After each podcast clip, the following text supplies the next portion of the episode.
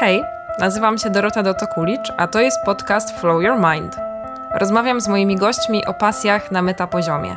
Pytam ich, jak to się zaczęło, dlaczego trwa, co daje im posiadanie tej konkretnej pasji. Czasem będę dzielić się z Wami moimi osobistymi przemyśleniami i rozkminiać temat flow. Wszystko po to, by inspirować Was, drodzy słuchacze, do poszukiwania i podążania swoją drogą, do spełniania marzeń, do próbowania nowych rzeczy i rozwijania się w tym, co już kochacie. Tak, byście mogli wieść pełne i radosne życie. Zapraszam. Cześć, witajcie w kolejnym odcinku podcastu Flow Your Mind. Dzisiaj moją gościnią jest Kasia Kędzierska, blogerka, prawniczka, minimalistka. Od 10 lat prowadzi bloga Simplicity, który jest największym blogiem o minimalizmie i mindfulness w Polsce. Właścicielka butikowej kancelarii patentowej. Autorka książek Chcieć mniej minimalizm w praktyce oraz Odkrywanie mindfulness szczerze o medytacji uważności. Twórczyni kursu online Szafa minimalistki o slow fashion i szafie kapsułowej w praktyce. Certyfikowana nauczycielka programu MBSR, czyli Mindfulness Based Stress Reduction. Wierzy, że prostota jest szczytem wyrafinowania, a najbliższa jej sercu jest sztuka prostego życia we wszystkich jego aspektach. Witaj, Kasiu. Cześć. Miło mi, e, że tutaj jesteś. Dziękuję Ci, że przyjęłaś zaproszenie. Też bardzo mi miło. Fajnie u Ciebie być. Mm, fajnie Cię spotkać znowu. E, powiedz mi, e, jak to robisz, że łączysz tyle różnych projektów w jednej osobie, w jednej sobie osobie i, i w jednym, nie wiem, dniu, tygodniu, miesiącu i zastrzegę, że to nie było wszystko, co znalazłam o tobie, w sensie to, co przed chwilą wymieniałam. Okej. Okay. Wiesz co, ostatnio słyszałam takie zdanie, mm, mega mi się ono podoba, że możesz wszystko, ale nie wszystko naraz. Mhm. I to jest okay. trochę o tym, mhm. że rzeczywiście jest tego dużo, jest dużo różnych rzeczy, ale ich po prostu nie robię naraz, wiesz, w tej mhm. samej minucie, w tej samej sekundzie, często nawet w tym samym dniu. I to chyba jest, e, jest tajemnica. Poza tym kiedyś też przeczytałam, że o takich ludziach jak ja mówi się slashes, ukośniki, mhm. I że to jest podobno coraz bardziej popularne, że rzeczywiście jest jedna osoba, która robi w życiu różne rzeczy. Mhm. No jakoś tak też pytam cię o to, jak to robisz, bo też robię sporo rzeczy mhm. i, i, jest to dla mnie cały czas jakieś takie dosyć trudne, żeby sobie właśnie to ułożyć yy, i żeby się nie zajechać po prostu. A ty mówisz, że robisz po prostu to jakoś sobie w czasie, czyli co, na przykład przeznaczasz sobie Y, dzień, nie wiem, różne dni tygodnia na różne tematy, czy raczej różne miesiące? Jak to planujesz? Wiesz co, bardziej y, projektowo działam. Mhm. Takie mam poczucie, że działam projektowo. Czyli, nie wiem, jak na przykład dwa razy do roku mam sprzedaż kursu online, właśnie szafa minimalistki, no to wtedy jest taki okay. z reguły marzec czy wrzesień i poświęcam wtedy dużo więcej czasu na ten kurs, a reszta rzeczy, reszta zadań trochę idzie, wiesz, na, w tło. Mhm. Mm, no, albo jak na przykład robię e, edycję kursów MBSR, tam gdzie my się spotkałyśmy, tak. nie? To rzeczywiście wtedy poświęcam dużo więcej czasu e, moim kursantom, tym MBSR-owym, mindfulnessowym, natomiast reszta rzeczy trochę schodzi znowu na dalszy plan. I dla mnie to jest fajne. W sensie mhm. jakby nigdy nie było dla mnie problemem to takie trochę przeskakiwanie, e, jak, nie wiem, zmęczę się pracą w kancelarii i pisaniem mhm. pism, wiesz, jakby każda z tych prac ma swoją specyfikę. To mam takie poczucie, że mogę robić co innego i ten taki płodozmian też daje mi sporo kreatywności. Mhm. No na pewno nie ma nudy. Nie ma nudy i jak dla mojego mózgu dobrze to działa. Mhm.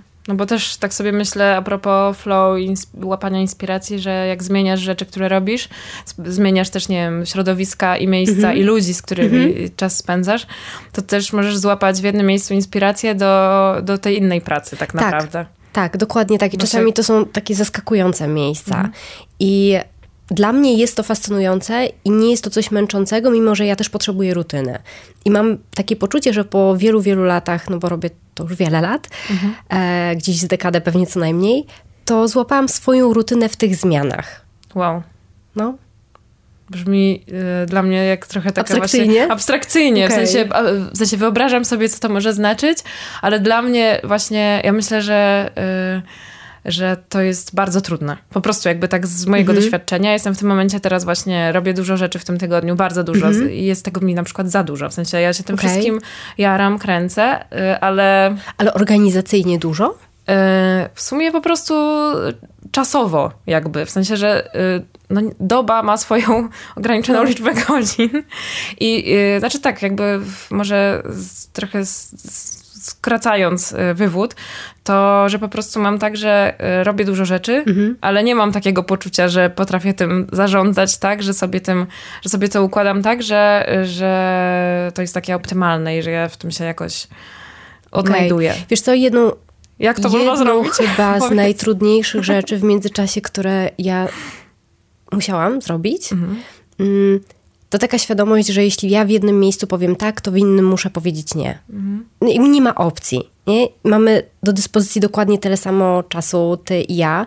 I jest mnóstwo czasami fascynujących rzeczy, które dziś stają na mojej drodze, propozycji, które stają na mojej drodze. I no to jest trochę o tym, nie? że czasami trzeba powiedzieć nie, bo wiem, że się na przykład zajadę i wtedy przestanie mi to sprawiać przyjemność. To takie pakowanie tego kalendarza w wystarczającym stopniu, a nie w takim, gdzie już ledwo powłóczę stópkami i po prostu ledwo patrzę na oczy. No, ale to jest trudne, bo czasami trzeba powiedzieć nie samej sobie. No i też powiedzieć nie na coś, co by się chciało naprawdę bardzo, bardzo zrobić. Na przykład. Ale to jest znowu o tym, nie? że masz do dyspozycji pięć rzeczy, które cię jarają i któraś pewnie z nich jara cię trochę bardziej. No. Przynajmniej w danym momencie. W danym momencie, no. nie? Więc ją sobie wybierasz. Więc jasne, wiesz, mnóstwo przychodzi do mnie propozycji projektów, nawet ostatnio sporo, którym rzeczywiście powiedziałam nie. Bo, bo, bo, bo, bo się nie da. No nie da się. Mhm. Bo no ja mam się... świadomość swoich ograniczeń, nie? A ja, ja niby też, ale cały czas się uczę tego, okay. tego łapania balansu i to jest strasznie trudne. Po prostu no, za dużo zajawek chyba w jednej osobie. Ja bym chciała mhm. jeszcze więcej rzeczy oczywiście robić. Okay. I gdzieś tam jeszcze będę ciebie też pytać o różne powiedzmy alternatywne wersje okay. y, ciebie. No, to jest bardzo trudne, ale, ale już teraz, już na samym początku rozmowy mnie zainspirowałaś. Wiesz, bo w ogóle mówienie nie jest trudne, no. nie? Mówienie nie innym jest trudne, mhm. czyli ta cała, wiesz, asertywność i jej pochodne, a mówienie samemu sobie nie też jest trudne. To jest chyba dla mnie trudniejsza. No. W sensie, jak wiem, że czegoś mi się nie chce robić, albo nie dam rady, ale też mi na tym nie zależy, mhm. to nie mam problemu z odmówieniem raczej. Przynajmniej tak, tak no o tak, sobie no, myślę. Bo to jest łatwiejsze, nie? Mhm. Bo jak, jak, nie chcę, no to spoko, no to mhm. bez problemu, nie wiem, nie chce mi się dzisiaj trenować, no to nie zrobię treningu, nie? Ale jak mnie coś jara, ale wiem, że nie mam na to czasu i na przykład będę musiała nadużyć siebie albo zrobić to jakimś poważnym kosztem, nie wiem, swojego zdrowia, snu, czasu i tak dalej, to to już jest trudniej powiedzieć nie. No to to jest o mnie właśnie. Okay. To tutaj jeszcze, tak. Są... Ale da się to wypraktykować, wiesz? Będę próbować.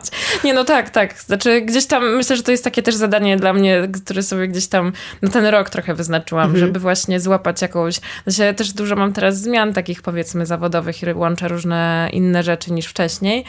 E, i, i, I wiem, że to jest też, też taki czas przejściowy, ale... Mm ale mam takie coś, tak sobie pomyślałam, że chciałabym ten rok 2023 zakończyć z takim poczuciem, że gdzieś tam sobie to poukładałam i że nie zajeżdżam się, że mam okay. też czas na odpoczynek, a nie, że mam taki tydzień jak ten na przykład, w którym po prostu robię no robię, po prostu robię za dużo. W sensie wszystko jest super, wszystko jest zajebiste, wszystkim się jaram. Jestem sobie y, po prostu wdzięczna za to, że, że to robię mhm. i zbijam sobie piątki, ale jestem jednocześnie wykończona. Więc, y, więc no. tak, myślę, że chciałabym, tak, zobaczymy, zobaczymy, zrobię czek y, za parę zapytam, miesięcy. Zapytam cię za rok, słuchaj. Dobra, dobra, możemy się Pogadamy za rok. Dobra, bo tutaj tak, to był bardzo ciekawy wątek, y, niespodziewanie z tego wyszedł. A chciałam E, zadać Ci takie pytanie, które już Ci zresztą zadawałam, no. ale myślę, że to jest warto je zadać też tutaj, bo, um, bo to nie jest oczywiste według mnie odpowiedź na to pytanie. Co jest Twoją największą pasją? Matko.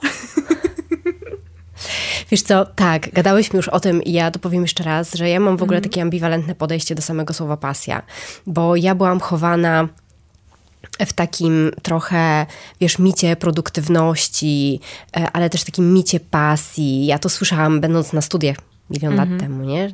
Że e, jak twoja praca będzie twoją pasją, to nie przepracujesz ani jednego dnia. Wiesz, jakby ja byłam tym karmiona, nie? Bo to, był taki, to był taki czas. I, um, I nasiąkałam, nasiąkałam, nasiąkałam, aż wreszcie uświadomiłam sobie, że to jest taki bullshit. E, to, to, w sensie dla mnie, nie? To jest moje osobiste doświadczenie. Że... Mm, okej, okay, fajnie jak lubisz to, co robisz, ale to wcale nie musi być po pierwsze twoja pasja, żebyś robił to dobrze i robił to przez całe życie. E, po drugie, ta pasja może być wcale nieoczywista. Tych pasji tak potocznie rozumianych może być kilka. Poza tym, nawet jeśli robisz coś, co jest twoją pasją, nie wiem, prowadzisz własną firmę, nie? To jest takie mhm. romantyzowane mm prowadzenie własnej o. firmy. To e, wiesz, z laptopem na plaży, nie? Zarabiasz te miliony. E, to potem okazuje się, że tam jest też mnóstwo takich shitowych rzeczy, w sensie takich, których nie lubisz robić. Ja na przykład nienawidzę faktur i w ogóle wszystkich rzeczy związanych z księgowością. Ja też. Tutaj drgawek, nie? Raz w miesiącu. Ale wiadomo, że są niektóre rzeczy, które muszę zrobić po prostu ja, nie? Nie mogę ich zlecić komuś. No, wiadomo, mam księgową i tak dalej, ale pewne rzeczy muszę sama zrobić, muszę ich dopilnować. I, e, I o tym się już nie mówi, nie? Że nawet jeśli robisz coś, co jest twoją pasją, to będą tam też rzeczy, których nie lubisz robić, a które po prostu trzeba zrobić. Więc jakoś to słowo pasja już po prostu jest tak okrutnie przemielone, że, że przestało dla mnie cokolwiek znaczyć. Ja wolę robić rzeczy, które jeśli robię, to mam poczucie sensu, które dają mi poczucie sensu. I co ci daje poczucie sensu? No właśnie, to też sobie, nie? Yy, przegadałyśmy trochę. Yy, zawsze jak to mówię na głos, to wydaje mi się to po prostu tak kosmicznie, koszmarnie banalne. Mi poczucie sensu daje pomaganie innym. I mm. wiem, że to brzmi jak po prostu najokrutniejszy truizm świata, ale tak jest. Po prostu tak jest. I jak ja popatrzę na jakiś wspólny mianownik dla różnych rzeczy, które robię i e, o których też wspominałaś na samym początku, to, to, to jakby tak w mordę strzelił, nie? Jest tam po prostu to pomaganie innym. Ja myślę, że truizmy to są takie mm, słowa, sformułowania, których czasem potrzebujemy też po prostu mhm. i, i, nie ma czasem też co przekombinowywać i mhm. szukać, nie wiem, jakiegoś neologizmu na coś, co już istnieje i jest po prostu prostym zlepkiem dwóch słów na przykład. A poza tym y, jeszcze a propos truizmów jakoś tak mi przyszło do głowy, że właśnie no. czasem potrzebuję usłyszeć coś w stylu zaopiekuj się sobą albo odpuść. To są takie proste rzeczy. Tak, mimo że słyszałaś je pierdylion tak, razy. Tak. No. I, I wiem też, że jakby staram się też czasem mówić to moim bliskim, jak na przykład mhm. mają jakiś trudniejszy czas i oni mi za to dziękują i ja też jakby wiem, dlatego im to mówię, bo wiem, jak mi to pomagało mhm. w takich chwilach, kiedy mi było trudno. Więc truizmy są okej. Okay. Tak, mam taką tezę. Truizmy są okej. Okay. Taka odważna teza. odważna teza, no. trudno. Najwyżej ktoś powie, co ty opowiadasz. Wiesz co, no są, pewnie, że są. I to jest też trochę z tym pomaganiem, to jest też tak, że jak ja na przykład stoję na jakimś rozdrożu, nie wiem, o właśnie, wracając do początku naszej rozmowy, nie wiem, czy na przykład wziąć jakiś projekt, czy go nie wziąć, to trochę pytam siebie o motywację. I jak na przykład wychodzi mi, że e, motywacją jest hajs, bo tak bywa, tak. albo jak wychodzi mi, że motywacją jest, nie wiem, jakaś tam potrzeba, wiesz, zaspokojenia swojego ego, nie wiem, jakiegoś tam poczucia, każdy z nas to ma w jakimś zakresie. Pewnie. Ważne, żeby to widzieć. Um, no to wtedy to jest taka ważna wskazówka, nie? że może to nie jest coś, co powinnam robić, coś, co chcę robić. A jak wychodzi mi, że rzeczywiście mam gdzieś z tyłu głowy, że są ludzie, którym chciałabym pomóc i mam poczucie, że mam coś, co może im pomóc, no to już jest trochę inaczej, nie? To już to jest wtedy inna bajka. A powiedz mi, masz w pamięci jakąś taką pierwszą historię albo moment, kiedy poczułaś, że to pomaganie innym ci daje taką radość, satysfakcję? No to e, przy blogu no. Wiesz, ja założyłam Simplicity zupełnie, zupełnym przypadkiem, zupełnie w ogóle w innych czasach, nie? Takich internetowo-socialowych. Um, bo lubiłam robić zdjęcia. Już nawet nie pamiętam, to było tak dawno temu. Mm, I rzeczywiście, jak na, tam na tym blogu nagle zaczyna, zaczęłam pisać, to chyba była, był właśnie minimalizm, o rzeczach, które mnie jarają i które gdzieś tam, których ja potrzebuję w życiu. I nagle zaczęli się pojawiać ludzie, którzy mówią, o, ale super, ale fajnie. Podkreślam, że wtedy, jak ktoś pisał o minimalizmie, o tym, żeby chcieć mniej, to był takim freakiem z internetu, -hmm, nie? To -hmm. trochę nie nie to samo, co teraz, jak to mamy... 10 lat temu mniej więcej Tak, było. tak. 2013, 2014 dokładnie. E, i nie tak jak teraz, gdzie wiesz, mamy zero waste, w ogóle te ruchy antykonsumpcyjne też są bardzo mocno widoczne. Wtedy, jak ja mówiłam, ej, może nie kup tej kiecki, to było takie, what? Mhm. Jesteś dziwna. I, ale jak zaczęły się tam pojawiać, zaczęli się tam pojawiać ludzie, dla których okazało się, że to jest ważne, że im to pomaga, że mają też takie poczucie, że nie są sami w tym świecie, no to wtedy łapiesz to pierwsze poczucie sensu, nie? Że to, co robisz, co piszesz, jakakolwiek to jest rzecz, jakakolwiek forma, że to ma sens. No. Czyli chodzi też o takie dostanie feedbacku tak naprawdę jakiegoś pozytywnego. I tak, dostaje, tak, dostajesz taki feedback, że tam są ludzie, którym to pomaga. Nie, to to jest zwłaszcza w tym takim pierwszym odruchu, myślę, że jednak ważne, no bo to, co robisz, nie trafia w próżnię i gdzieś masz to pierwsze potwierdzenie. To nie tak, że potrzebujesz, wiesz, tego dopalenia non-stop, ale fajnie, zwłaszcza na początku, albo raz na jakiś czas, jakby złapać to takie poczucie, że tam jest ktoś, wiesz, żywy człowiek, któremu pomaga to, co na, napisałaś, powiedziałaś, zrobiłaś. Jasne. No tak, no bo jak, znaczy jak masz na przykład, nie wiem, newsletter, no to masz bazę i wiesz, ile jest osób w bazie newsletterowej, ile no. otwiera. A jak się to wrzuca gdzieś, nie wiem, na, załóżmy na Instagrama albo, albo na, no właśnie, na stronę internetową, no to... Wiesz, też masz statystyki, nie? Które gdzieś tam ci pokazują, no tak. czy tam narzędzia statystyczne, które ci pokazują, że ktoś tam był. E, ale co innego jest, jak masz, nie wiem, w statach, że bloga ostatnio odwiedziło 100 tysięcy osób. To jest totalnie abstrakcyjna dla mnie, anonimowa masa, wiesz, nie? W głowie. Mhm. A jak, nie wiem, dostajesz od kogoś maila, komentarz, e, gdzie ktoś wprost ci napisze, a mam ogromną przyjemność je dostawać, e, wiesz, to, co napisałaś, mi pomogło. No. Zrobiło ważną zmianę w moim życiu. To, się to tak jest robi. mega. Tak cieplutko na sercu. Ciep, no. Cieplutko na serduszku no. po prostu. No. no jasne. Mm jak rozmawiałyśmy przed naszym spotkaniem, y, to powiedziałaś, że chciałabyś trudne pytania. No dajesz. No to, Lubię trudne to pytania. To szyku, Najwyżej wiesz, zrobię przerwę, żeby się czegoś napić. Dokładnie, nie? dokładnie. Tutaj w ogóle jakby no. można zrobić przerwę no, i, i, i wy nawet się o tym nie dowiecie. E, dobra, e, no. więc co daje tobie pomaganie innym? Ale tak, tobie, tobie. Komuś pomagasz? Mm, To poczucie sensu na pewno, o którym mówiłyśmy, to to jest pierwsza taka rzecz. Daje mi to motywację do działania. E, jest to zewnętrzna motywacja, zdaję sobie z tego sprawę, ale ona jest, e, jest ważna. Mm. Dopieszcza ego w jakimś zakresie. Jakby nie mam żadnego problemu z tym. Jakby jestem na tyle świadoma, że wiem, że to też jest. Myślę, co jeszcze mi daje. Cieplutkość na sercu, to wiadomo. tak, myślę, że to, no to wszystko. Jakby nie będę kombinować na siłę, wymyślać innych rzeczy. Okej. Okay. Czyli... A tobie? Mi pomaganie, właśnie chodziło mi oczywiście o to, co tam jest głębiej, poza tym, no. że to jest, no bo to jest przyjemne, tak? W sensie jest fajnie, jest fajnie jest zobaczyć ten, ten uśmiech i albo usłyszeć dziękuję, ale tak, gdzieś tam y, trochę piłam do tego, co jest jeszcze pod spodem, nie? Mhm. Że, że jak, y, że ja się czuję potrzebna. Mhm że czuję się, nie wiem, dostrzeżona, doceniona, jakby tam są te mhm. różne nieutulone też miejsca tak. E, I, i myślę, że robienie rzeczy dla innych albo przy innych, albo jakby takich, które widzą inni,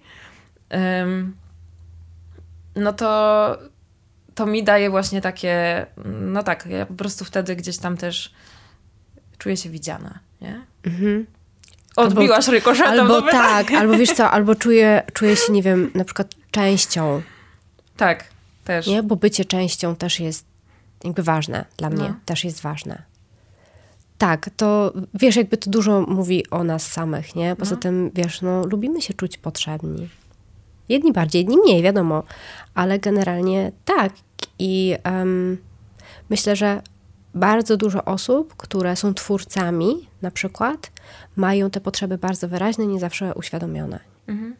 No to ja przynajmniej jestem swoich świadoma. No. A to też jest ważne, kurczę, nie? To też e, jakby można to sobie zaspokoić na różne sposoby. Gorzej, jak nie jesteś tego świadoma i zaspokajasz w te niezdrowe, nie? No tak, albo w ogóle jakby, no, generalnie brak świadomości, mhm. jak robimy coś na takim jakimś automacie, nie wiemy dlaczego no. i co nam to daje, to, to no tak. Tak, to... a przy okazji warto też się przyjrzeć, nie? To, to trochę co robimy takiemu swojemu cieniowi.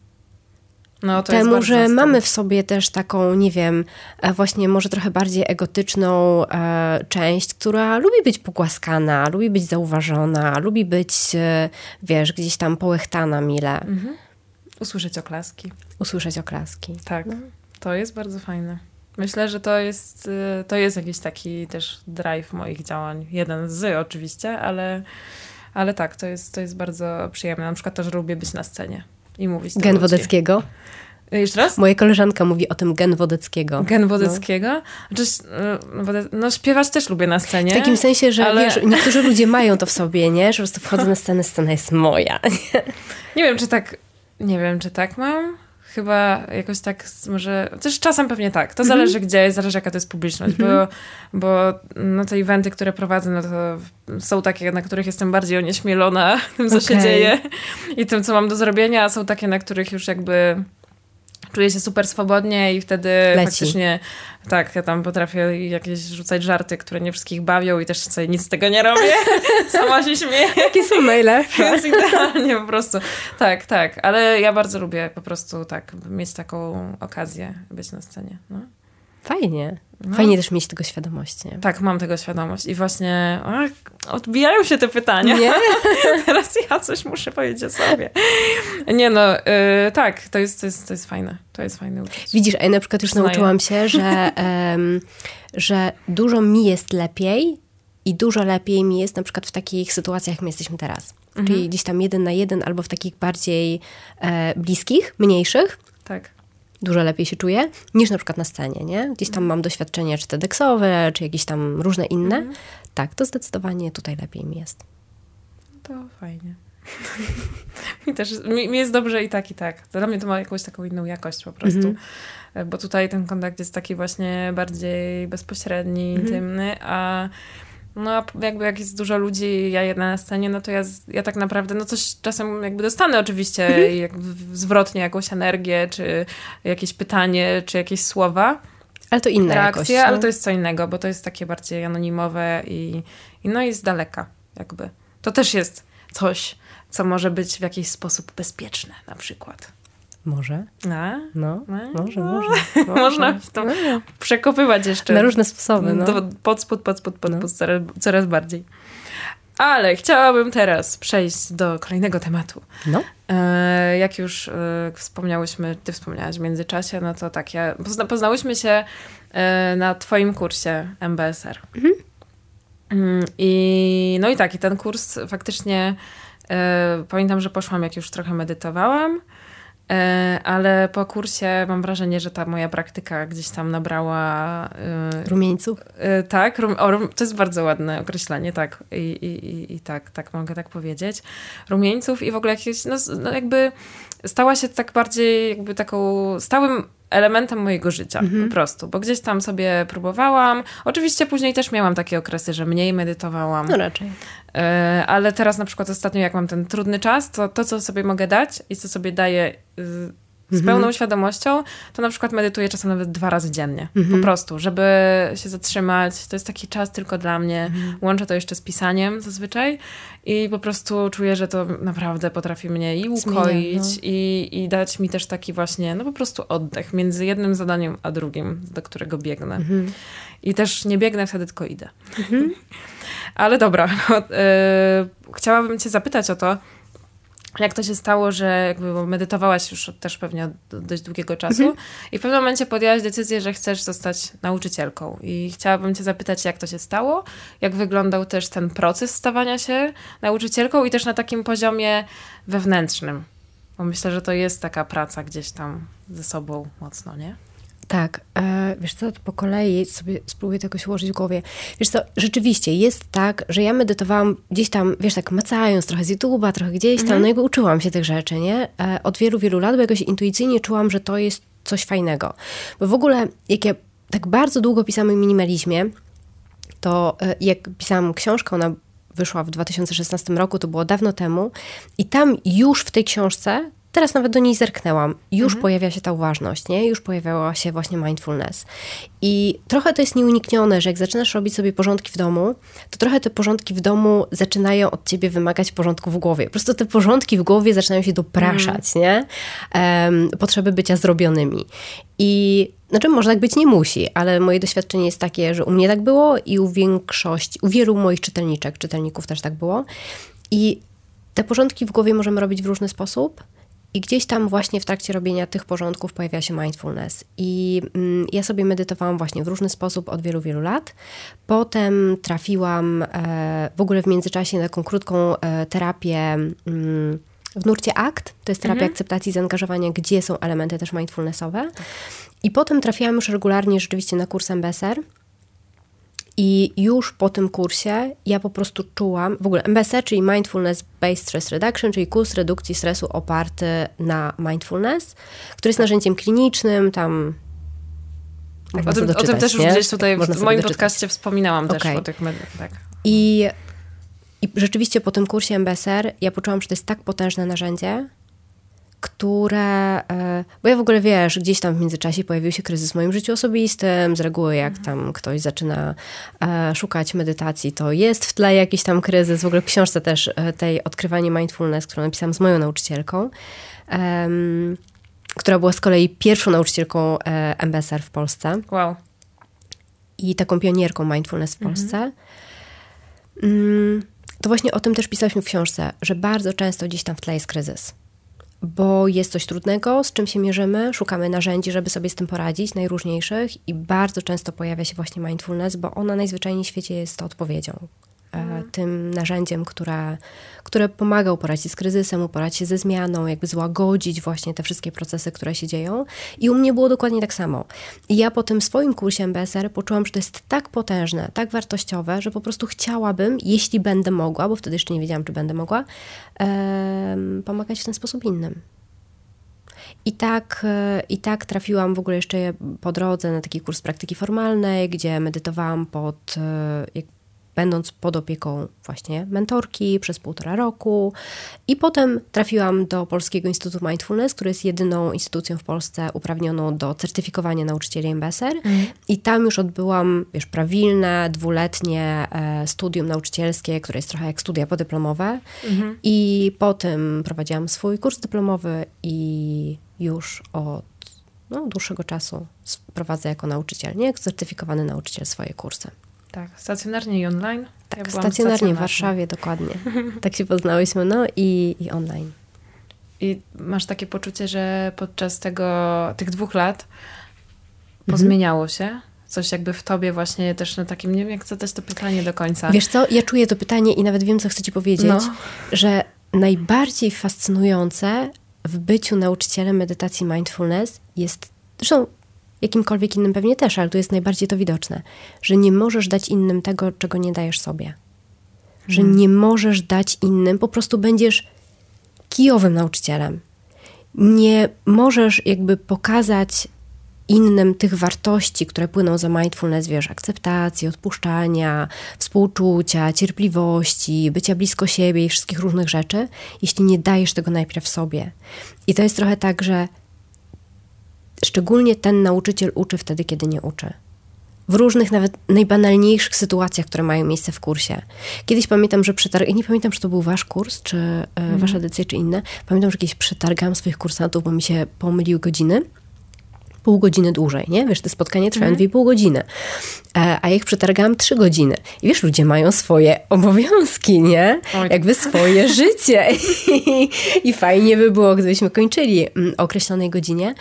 I, e, I pamiętam, że nikt się nie zająknął nawet po prostu słówkiem, ale rzeczywiście na, na kolejnych zajęciach jakby dostałam feedback, że, że czy tym razem skończymy o czasie.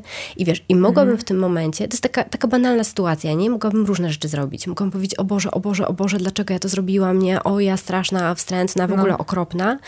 E, a mogłam powiedzieć, okej, okay, jakby super, że mi o tym powiedzieliście, fajnie, będę tego pilnować, nie? Następnym razem. I trochę dając sobie zrozumienia, wyrozumiałości, właśnie akceptacji, no bo ta sytuacja już się wydarzyła, nie? Nie mam na nią wpływu. Mm, już się zadziała. Jakby mogę za nią przeprosić, ale jakby biczowanie siebie, na przykład dalsze, nie ma najmniejszego sensu. To są takie drobne, bardzo nieoczywiste rzeczy. I to jest trochę tak, że jak ja siebie nie będę traktować mindfulnessowo, jak ja sama nie będę praktykować, medytować, robić tego, czego uczę, to nie będę w stanie tego nauczyć innych, nie? Bo oni będą widzieć, że to są tylko słowa. To, to jest trochę, trochę tak jak z byciem rodzicem. Wiesz, że jakby rodzice, y, rodzic uczy jakby tym, co robi, a nie tym, co mówi. No, to jest dokładnie tak samo. Trochę to jest... Yy trochę to jest modelowanie, e, powiedzmy, z psychologii, ale trochę też jakoś tak mi się skojarzyło, że no, że właśnie, że jak sobie właśnie nie dasz w ogóle jakby zainteresowania nawet, mhm. czasu dla siebie, czy jakiejś właśnie tej wyrozumiałości, czy nie będziesz siebie doceniać, nie będziesz o siebie dbać, no to nie będziesz w stanie po prostu dać nic za bardzo innym, no. Tak, ale też, wiesz, to, co będę im mówić, jak, jak ja mogę mm, uczyć kogoś cierpliwości, akceptacji, wyrozumiałości, współczucia dla siebie, jak ja samej sobie nie mogę tego dać, nie? To jestem po prostu wtedy niewiarygodnym nauczycielem. Mhm. Dlatego ta ścieżka nauczycielska, ona ma różne poziomy, bo ona jakby mi też wiesz, pomaga być lepszym człowiekiem dla siebie samej, mhm. a dopiero potem dla innych, nie? Tak jak to wiesz, tam wyświechtane zakładanie maski tlenowej, najpierw sobie, potem innym. Ale to tak działa. Ale to tak działa, to po prostu tak jest. Truizmy. Tak, kolejny, nie? Znowu. E, ale to tak działa i jak no. ja to robię samej sobie, i pracuję z samą sobą jakby na tych wszystkich poziomach i jestem blisko siebie, to wtedy rzeczywiście mogę pokazać innym, hej, tak może być, nie? Tak mhm. jest. Ale to wymaga stałej, nieustannej pracy też mojej własnej. Mhm.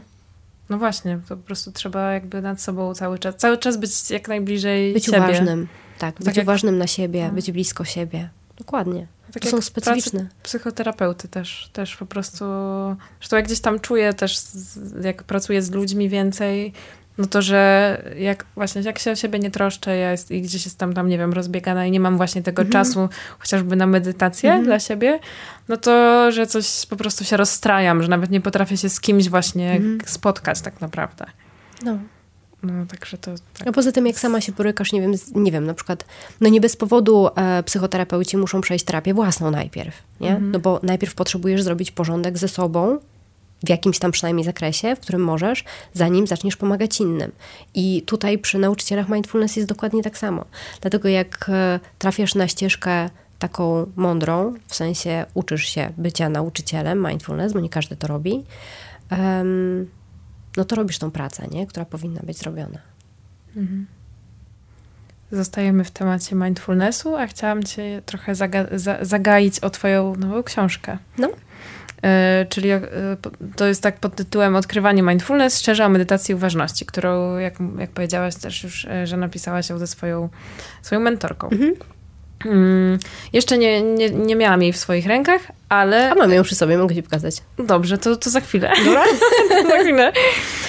Bo chodzi mi o to, że jakby no nie, za, nie zaglądałam, nie czytałam, ale sobie trochę o niej poczytałam mhm.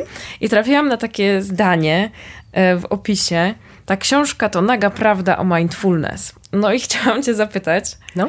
czy, czy możesz uchylić trochę rąbka tajemnicy, co, co się kryje za tą nagą prawdą i czy to są jakieś straszne rzeczy? Nie. Wiesz co, w ogóle to, miał, to był roboczy tytuł, wiesz? Naga prawda o mindfulness to był roboczy tytuł. Jakoś nie przyszedł w wydawnictwie, nie wiem dlaczego.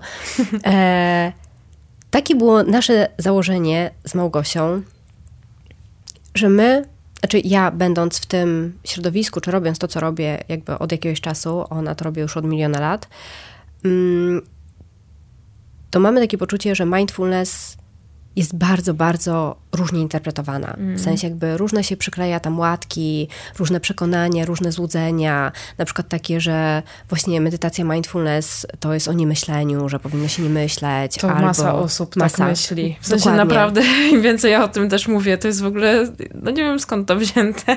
No ja się domyślam skąd to jest wzięte, no. nie? Bo i są różne medytacje. Wiesz, nie ma, żadne, nie ma wielkiej re religii w, na tym świecie, która nie miałaby swojej wersji medytacji. Mhm. Są różne praktyki medytacyjne, wiesz, jakby szukamy tam różnych rzeczy. Spotkania z Bogiem, oświecenia. Niektórzy szukają doświadczenia pustki, które jest właśnie niemyśleniem, no tak. wyjściem poza własne ja. I jakby to są wszystko dla osób praktykujących, przypuszczam, czy zakładam, ważne cele. Natomiast medytacja mindfulness temu nie służy. Nie? To jest jakby praktyka zupełnie świecka, która nie ma prowadzić do spotkania z Bogiem, oświecenia, ani um, wyjścia poza materialne ja. I um, jak przekładamy to wszystko, to powstają te przekonania, że to jest o niemyśleniu, że, że medytacja ma sprawić, że będziesz spokojny, mhm. że ma ci um, poprawić relaks, poprawić tak. nastrój, że wystarczy, że poczytasz książki o medytacji, to już jest jakby to, nie? Że to jest ta, ta właśnie medytacja. Jakby różne są te przekonania. I, e, I w tej książce trochę się z tymi przekonaniami chciałyśmy rozprawić. i, mm, i napisać rzeczywiście w tym kontekście, czym ta medytacja mindfulness jest, bardzo, bardzo szczerze. Mhm. I to było trochę jak polerowanie lustra, nie? W sensie tak jakby ścieranie właśnie tych warstw przekonań, złudzeń, takich przekłamań, które gdzieś tam istnieją. Mm, no, ponieważ premiera była dopiero co, zobaczymy jeszcze, czy się udało. No dobra, a powiedz mi, co ci daje takie największe flow w twoich działaniach? A co masz na myśli mówiąc flow? Flow. No. Flow to jest taki stan, na to się mówi w sensie po, przepływ, po polsku tak? przepływ. Tak, tak, tak. Czyli takie zanurzenie pełne, że tracisz poczucie czasu mhm. y i... Nie, dobra, dobra. Wiesz, tak, tak, już wiem. Dobra. Um, pisanie. O. Tak, jakby wbrew pozorom, wiesz, prowadzenie bloga no. to jest sporo pisania. No tak. E, tak samo przy książce jest sporo pisania i tak, tutaj łapię zdecydowanie mm, flow, mhm. ale jeśli na przykład, nie wiem, piszę pozew, wiesz, w sensie robię no. swoje prawnicze rzeczy, to no. tam też łapię flow. Wow. Naprawdę, bywają takie momenty, tak, jakby to jest coś, co mnie jara, nie robię tego bez powodu. E, I rzeczywiście jest tak, że jak czasami się zanurzę w sprawie dla klienta, to mam taki klasyczny po prostu mhm. przepływ, mm, jak tam go badali.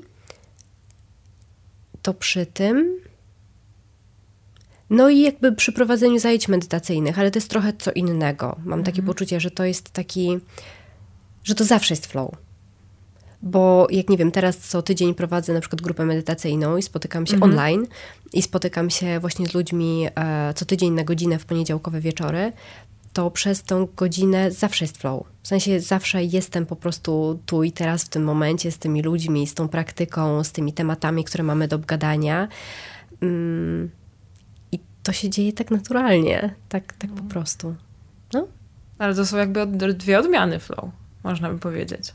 Tak, wiesz co, w ogóle medytacja jest takim trochę flow po prostu samym w sobie. Teraz o tym pomyślałam, jak mnie zapytałaś, że przecież jak jesteś tu i teraz zanurzona właśnie w tej chwili obecnej najpełniej jak tylko można, to jest takie czyste flow. Tak. I w tym momencie no, możesz to sobie możesz sobie to flow mieć na zawołanie, po prostu no. za każdym razem, kiedy siadasz do medytacji. No. No to nic, tylko medytować. No. Ja naprawdę, jakby, ja mocno w to wierzę. Robię to nie bez powodu, ale uważam, że medytacja większości z nas, bo nie wszystkim, nie? Bo są też przeciwwskazania do, do medytacji. Tak. Mm, ale uważam, że wszystkim nam, łącznie z dziećmi, e, jest dużo programów, są też programy pilotażowe w Polsce, nie? Wdrażające medytację w e, szkołach. O, świetnie. Mm, no, e, Daleko nam oczywiście do Skandynawii, gdzieś tam, gdzie, e, gdzie zajęcia mindfulness są po prostu w podstawie programowej, mm. ale uważam, że to robi ogromną różnicę, ogromną robotę. No ja też mogę to potwierdzić. Naprawdę to jest, ja, ja zawsze mówię, że medytacja to jest takie jedno z moich podstawowych narzędzi do tak zwanego self-maintenance. Mm-hmm. Czyli aktualizuję system, mm-hmm. okej, okay, dobra. Ale też to, wiesz, ten self-care, całe dbanie o siebie. No.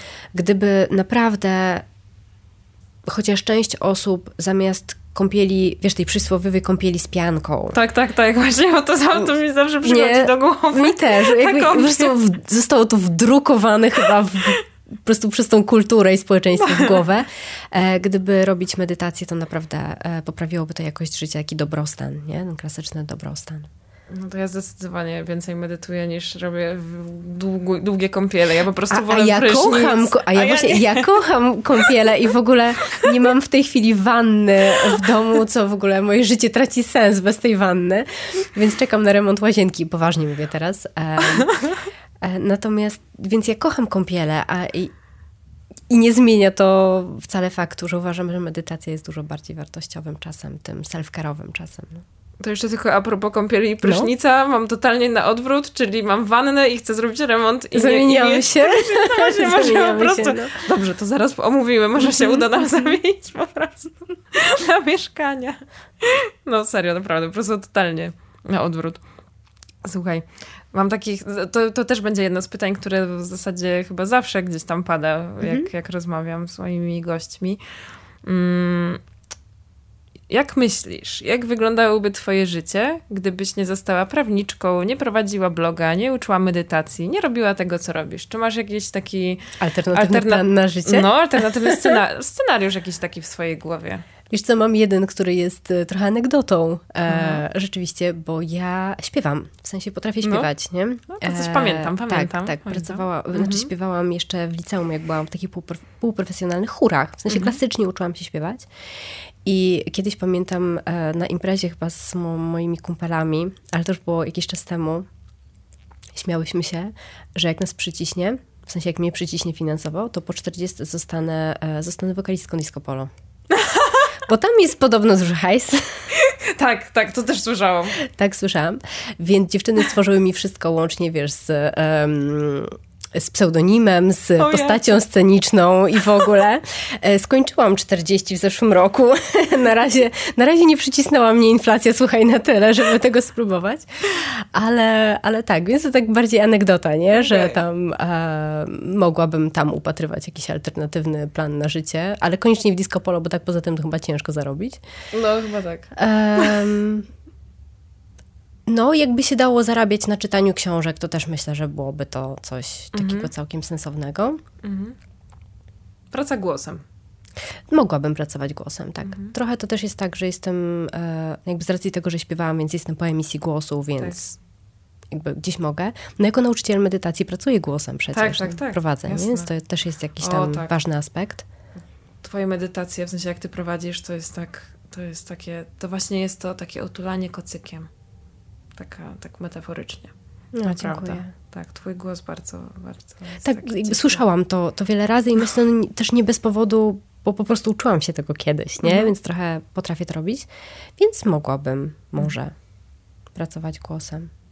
Okej, okay, czyli jest no, alternatywny plan. Nie, no pewnie, że są alternatywne, alternatywne plany. No nie każdy ma takie plany. Niektórzy nie wyobrażają sobie, żeby robić coś innego niż robią. Serio. Dlatego to pytanie Aha. jest takie ciekawe. Okej, okay, bardzo... nie pomyślałam o tym. No, no właśnie, ja też. ja też. Bo ja, ja mam tych alternatywnych scenariuszy bardzo dużo, dlatego mnie mhm. zawsze interesuje, no dobra, a jaki ty, a jaki ty masz, a jaki ty, a jaki ty, a jaki ty. A niektórzy mówią, ale ja nie mam alternatywnego scenariusza. Nie okay. wyobrażam sobie nie robić, nie wiem, na przykład nie być archeologiem. Okej. Okay. No. Totalnie sobie wyobrażam. W sensie mam chyba tak dużo do siebie zaufania też, że mam poczucie, wiesz, w, w, moim życiu miałam już okazję zmierzyć się z naprawdę trudnymi sytuacjami mm. i też to dało mi no właśnie to chyba to zaufanie do siebie, że mam poczucie, że niezależnie od tego, co mi się w życiu wydarzy, to ja po prostu sobie poradzę. W sensie mm. w ten, w inny sposób to ogarnę. Wiesz, medytacja i różne inne rzeczy, których gdzieś tam się uczyłam ja sama dla siebie, budujesz te, też rezyliencję, nie? czyli tę elastyczność psychologiczną. I tak. mam poczucie, że mam jej w sobie wystarczająco duże zasoby. Więc różne takie zmiany, nawet te, których doświadczaliśmy w ostatnich latach, wiesz, wojna, pandemia, inflacja i takie różne, które też, też mnie dotykają, e, to właśnie mam poczucie, że, e, że dużo łagodniej i jakoś tak spokojniej sobie z tym radzę, bo bo mam tej elastyczności sporo w mhm. sobie. Więc nie przerażają mnie alternatywne plany zupełnie. Ja to uważam, że one nawet są ekscytujące no. czasem. No. Kto wie, nie? Co, co życie no. przyniesie.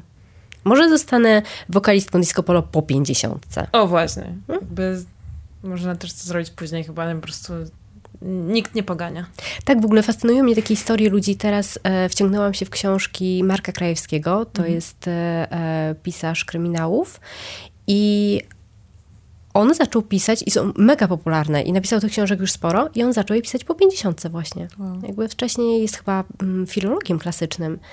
E, wcześniej robił zupełnie inne rzeczy, więc to jest dla mnie bardzo inspirujące, że można w każdym momencie życia naprawdę odkryć dla siebie różne rzeczy. Ja też słyszałam o jakiejś chyba takiej seniorce, która ma, nie wiem, po 80 albo po 90, mhm. już nie pamiętam, ale która zaczęła malować. I do, mhm. naprawdę poszła na jakieś zajęcia mhm. właśnie w tym wieku i zaczęła malować tak całkiem nieźle. No. W sensie, że wystawy jej robią, więc więc Naprawdę wszystko mnie jest to, możliwe. Mnie to fascynuje i, i myślę sobie, że mam jeszcze sporo lat życia przed sobą i kto wie w gruncie rzeczy, no gdzie właśnie. mnie tam to zaprowadzi. Super ciekawe.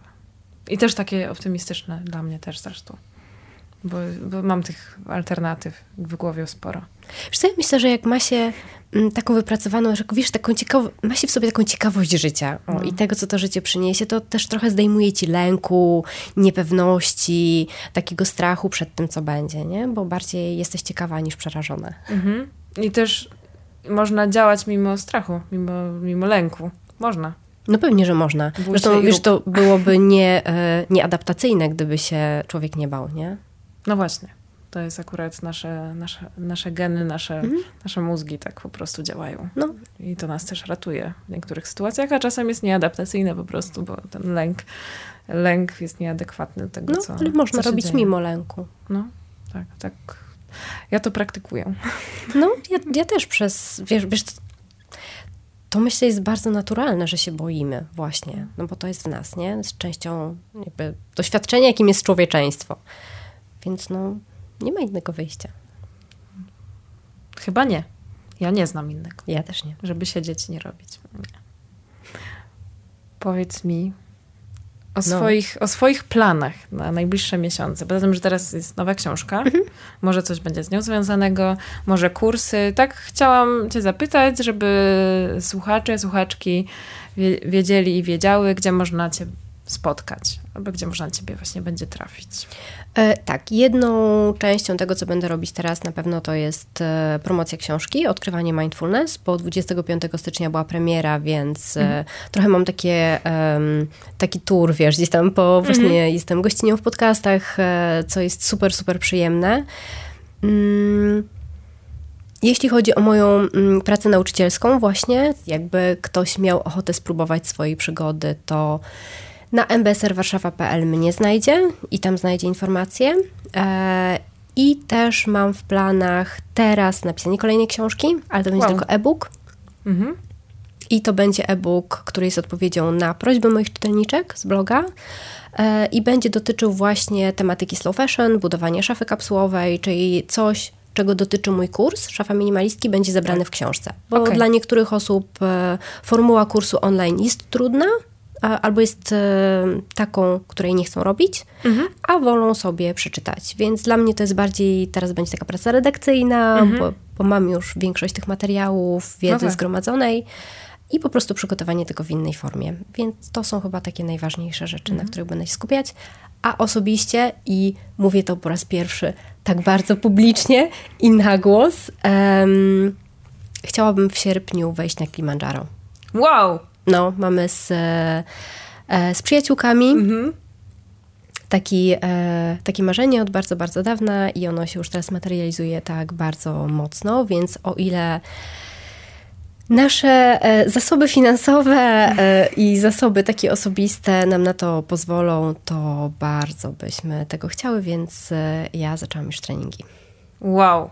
No to trzymam kciuki. Dziękuję. Czyli tak jak zadałam pytanie, gdzie można cię będzie spotkać, to na To tam, Kilimandżaro. Na Kili w sierpniu, na Kili w sierpniu, tak, e, oby, ale to wiesz, różnie może być, wszystko się zmienia, więc to też się może Jasne. zmienić. Ale tak wstępnie jest taki. Tak, wstępnie takie mam plany. To trzymam kciuki, żeby się udało.